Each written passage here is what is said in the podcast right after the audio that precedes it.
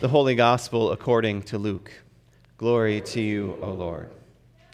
Now, on that same day, two of them were going to a village called Emmaus, about seven miles from Jerusalem, and talking with each other about all these things that had happened. While they were talking and discussing, Jesus himself came near and went with them, but their eyes were kept from recognizing him. And he said to them, What are you discussing with each other as you walk along? They stood still looking sad. One of them, whose name was Cleopas, answered him, Are you the only stranger in Jerusalem who does not know the things that have taken place there in these days? And he asked them, What things? And they replied, The things about Jesus of Nazareth, who was a, a prophet, mighty in deed and word before God and all people, and, and how our chief priests and leaders handed him over to be condemned to death and crucified him. But we had hoped that he was the one to redeem Israel. Yes, besides all this, it's now the third day since these things took place. Moreover, some of the women in our group astounded us. They were at the tomb early this morning, and, and when they did not find his body there, they came back and told us that they had indeed seen a vision of angels who had said that he was alive. Some of those who were with us went to the tomb and found it just as the women had said, but, but him they did not see. Then he said to them, Oh, how foolish you are, and how slow of heart to believe all that the prophets have declared. Was it not necessary that the Messiah should suffer these things and then enter into his glory? Then, beginning with Moses and all the prophets, he interpreted to them the things about himself in the scriptures. As they came near the village to which they were going, he walked ahead as if he were going on. But they urged him strongly, saying, Stay with us because it is almost evening and the day is now nearly over. So he went in to stay with them. When he was at the table with them, he took bread, blessed it, and broke it, and gave it to them. Then their eyes were opened, and they recognized him, and he vanished from their sight.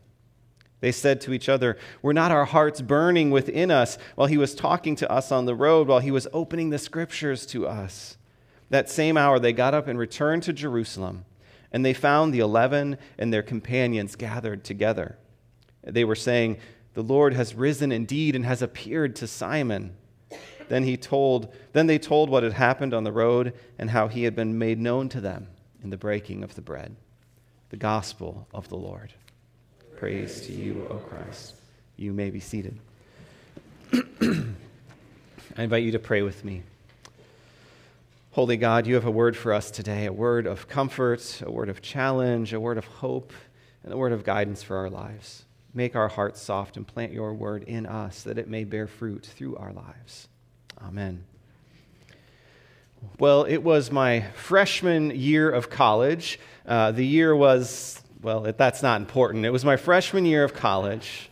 And that year, I had grown close to a, a small but tight knit group of friends. Uh, we were all music majors, so we had a lot of the same classes together and, and got to know each other pretty well. And, and there was one uh, friend I got to know really well because we sang in the Wartburg Choir together and we were assigned to the same field experience uh, at a local elementary school. Uh, her name was Steph. We knew each other really well by the end of that year. And there was a big campus ministry event happening, and a whole bunch of people were going to be there, and we were going to connect and all sit together. And so I got there, and the room was packed in the chapel, and I'm looking all over for my friends, particularly Steph, who I said I would meet there. And, I look this way and that way, and I'm not finding them. And then I noticed this person in front of me kind of doing one of these and said, Josh, hello. And I did a double take. Oh, hi, Steph. I had looked right at her and looked past her a few times and didn't seem to recognize her she was a little bit frustrated and offended by this. She said, Did you not recognize me or see me? In my defense, she had just gotten a new haircut and it looked really different. That's a valid excuse, I thought. She disagreed. But have you ever done that where, where there's someone you should recognize right away and you just don't? Maybe, maybe there's a coworker but you see them at the store out shopping and it's out of context. Or maybe it's a, an old friend or someone from a long time ago that you didn't expect to run into and it takes a minute and then and you're like, oh, it's you. I wonder what it was like for those two, uh, th- those two disciples, those following Jesus down the road, to think that it was a stranger walking with them this whole way, only to find out that it was Jesus all along. I mean, I was kind of slow in college, but I wasn't that slow, right? This is a fascinating story, isn't it? I want to I want to dig into this today and think about what does it mean to recognize Jesus, to, to, see and encounter Jesus, and, and how can we learn from their experience? What's God trying to show us through that? I think as we start off, though, it's helpful to know who these two were uh, and what we know about them. We don't know a lot of details specifically, but the story does give us some clues. One's name was Cleopas, we learn. It's pretty clear that they were not of the original 12 apostles, the 12 disciples, but they were following Jesus. They were close to them. They would it seems they would have known Jesus personally. In our Monday night Bible study, uh, we speculated that maybe they were among the, the 70 followers that Jesus had commissioned and sent out in Luke chapter 10. Um, if you remember that verse from the beginning of Luke 10, after this, the Lord appointed 70 others and sent them on ahead of him in pairs to every town and place he was going to go. And he said to them, The harvest is plentiful, but the laborers are few. Maybe these were among those 70. We don't know for sure. But whoever they are, they were close to Jesus. They were close to the other disciples. In fact, we see that they intimately knew everything that had happened that morning. They were there when the women came back from the tomb saying, We've seen angels. They heard Peter's story when he came back and said the tomb was empty. And yet they don't believe that Jesus could be alive. Now, they don't really come right out and say it, right? They're not ready to do that, but we, we know because they're walking away. They wanted to see Jesus again, but they've given up and they're going back home. They're leaving. It's like they wanted to believe, they wanted to hope, but they just couldn't do that. And I think we know what that's like sometimes too, don't we? Whenever there's been trauma in our lives or when we've walked through pain or disappointment, we long to see Jesus. We want to have hope again to risk it, but, but sometimes we find ourselves giving up and walking away. So today I kind of want to dig into their story, this Easter, first day of Easter, and wonder what we can learn from them. How did they move from hopelessness to recognizing Jesus in front of them? And, and I want to look specifically at three things that we see in this story. There are three uh, movements, if you will, that stand out to me. They were curious, they were conversational, and they were invitational. If we want to encounter Jesus, be curious be conversational, be invitational. So we can dig into each of these ideas and see how they play out. There's first that initial meeting, right? They're walking from uh, Jerusalem to Emmaus when a stranger comes up to them. And now, this is where the story admittedly gets a little weird, right? Uh, they knew Jesus, but their eyes were kept from recognizing him. Now, clearly, there's something supernatural going on here, but I think I think God also wants to show us something in this too, to make us wonder what keeps us from recognizing God in our lives. I mean, we long to see Jesus face to face, right? How many times have you been in prayer and felt, find yourself saying, God, if only I could see you. Lord, if only I could talk with you, right? And sometimes I wonder if God isn't saying, I'm right here, but you don't always recognize me. So, what keeps us from recognizing God's presence in our lives? I think for some of us, maybe it's our calendar, right? Our, our calendar gets so busy and so packed. It's like, Jesus, I've got five minutes, so it's now or never, right? Or I've got to, I, I would love to talk to you, Lord, but I've got to get my kids to this thing or that thing or this practice or, or the Cardinals are playing and I really got to check the score, right? Our calendar locks us in. Sometimes maybe our own expectations get in the way. We, we expect to see God move in this way or present here or with these people. And if God shows up in ways we're not expecting, we're not ready and we miss it. Sometimes maybe we're just not ready. And God's taking time to form us, to prepare our hearts. Maybe that's what's happening with these two in the story. They just saw Jesus, who they loved, uh, be killed, and they needed, maybe Jesus needed to ease them into the reality that he was alive again. I mean, it would have been a shock. They'd already experienced trauma. They were walking with devastation. They were walking with this pain, but yet they're still open and they're curious. They're willing to engage this stranger. And I want to look at verse 17 I think it really shows the weight of their emotions in this. Verse 17 again. And Jesus said to them, what are you discussing with each other while you walk along? And they stood still, looking sad. Can you feel the weight of this moment? They stop. They, they, they stand still. Their eyes are downcast at the dirt, and there's th- this chasm that's filled with their emotion between the question and the response. Until finally, one of them looks up and says, Are you the only one who doesn't know about these things? But I love how Jesus responds. What things? right? I, can you, Jesus, can you just see him giggling under his breath right there? I, when I picture this story in my head, what I see is like one of those scenes in Saturday Night Live where the actors are trying to hold it together, but they're about to crack up and their faces are breaking into a smile. I think Jesus is like, What things? right? And they tell him, and then his response, and this is where it gets amazing to me. He says, How foolish you are. You don't understand the scriptures. Let me correct you. And this is where it's amazing. And they stay curious, right? They listen to him.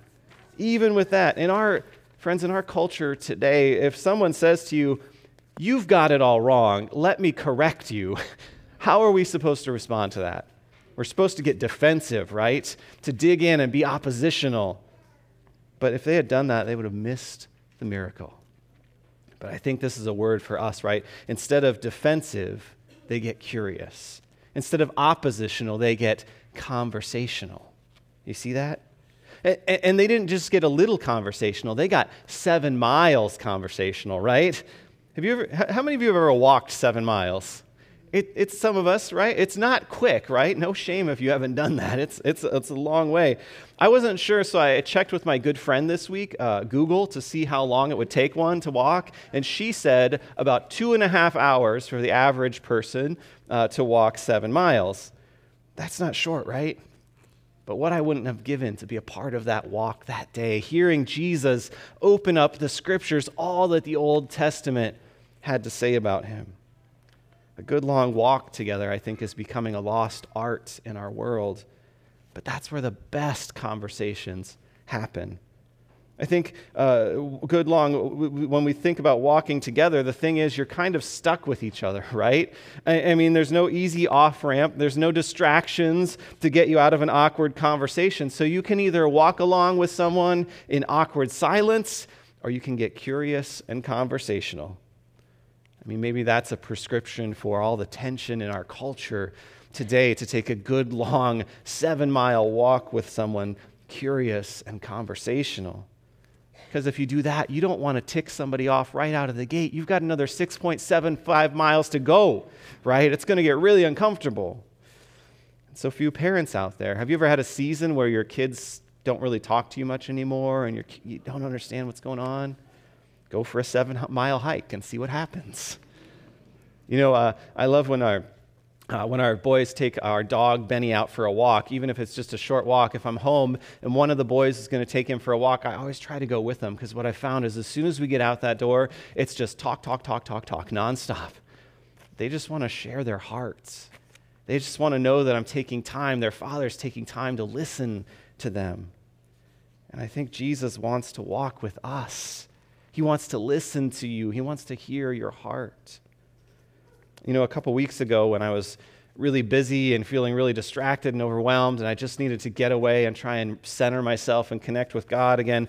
Uh, Friday, I had the day off, but my kids were in school, so I was going to go for a long hike out on the Chubb Trail just south of 44 here. And, and I went out, not, I didn't do seven miles, I only did five and a half, but I was going to go out and I was, gonna, I was like, okay, I'm going to get out in nature by myself. I'm going to pray. So I start out on the hike and, I, and I'm going to pray about this and I'm going to pray about this. And I, and I start to pray about a certain thing. And then I start to worry about that thing. And then I start to make a to do list about that thing, right? And, and before I know it, there's just this cacophony of white noise in the back of my mind, this anxiety. And I was like, this isn't working. And so I decided I'm just going to talk to the Lord. So I started walking along and I started talking out loud to Jesus as I'm walking. And it's a good thing it was a Friday morning and there weren't many people on the trail. but you know, the thing is, I did that for a while, but before I knew it, that noise, that anxiety fades, and you feel this peace.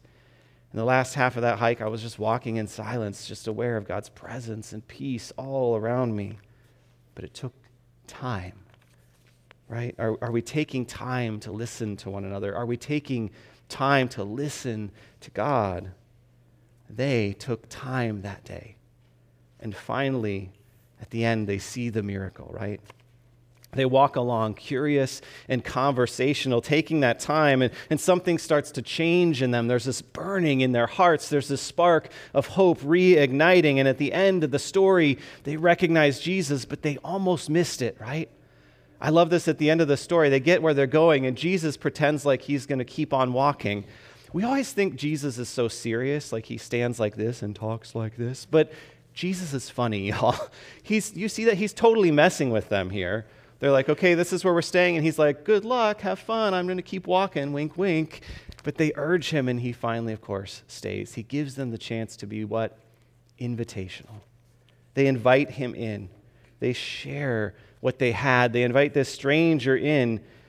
And you see, when we, when we invite people into our lives, especially those who maybe seem to be walking alone, we might find Jesus there. Hospitality to the stranger, to the outsider, that might be Jesus, Matthew 25, Jesus says, When I was hungry, you gave me something to eat, right? When we share a meal together and take time to sit around the table together, something holy happens. They were invitational. And finally, they recognize Jesus when he took bread, blessed it, broke it, and gave it. Does that remind us of anything else? Right? Holy Communion the Last Supper, the, the feeding of the 5,000, in sharing a meal and feeding the hungry, we find Jesus is right there at the table with us. They were curious, they were conversational, and they were invitational.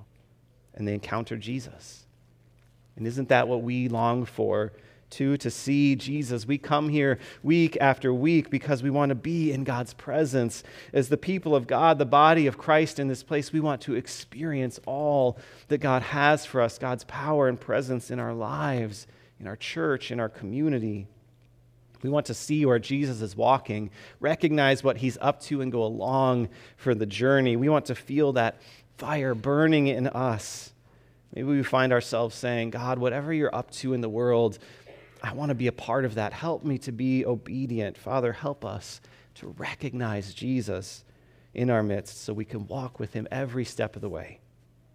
Friends, if you want to encounter Jesus, learn from their story today. Be curious, be conversational, be invitational, and see if you don't catch a glimpse of Jesus. May our hearts burn for the kingdom of heaven. May our eyes be opened to see Jesus among us. Amen.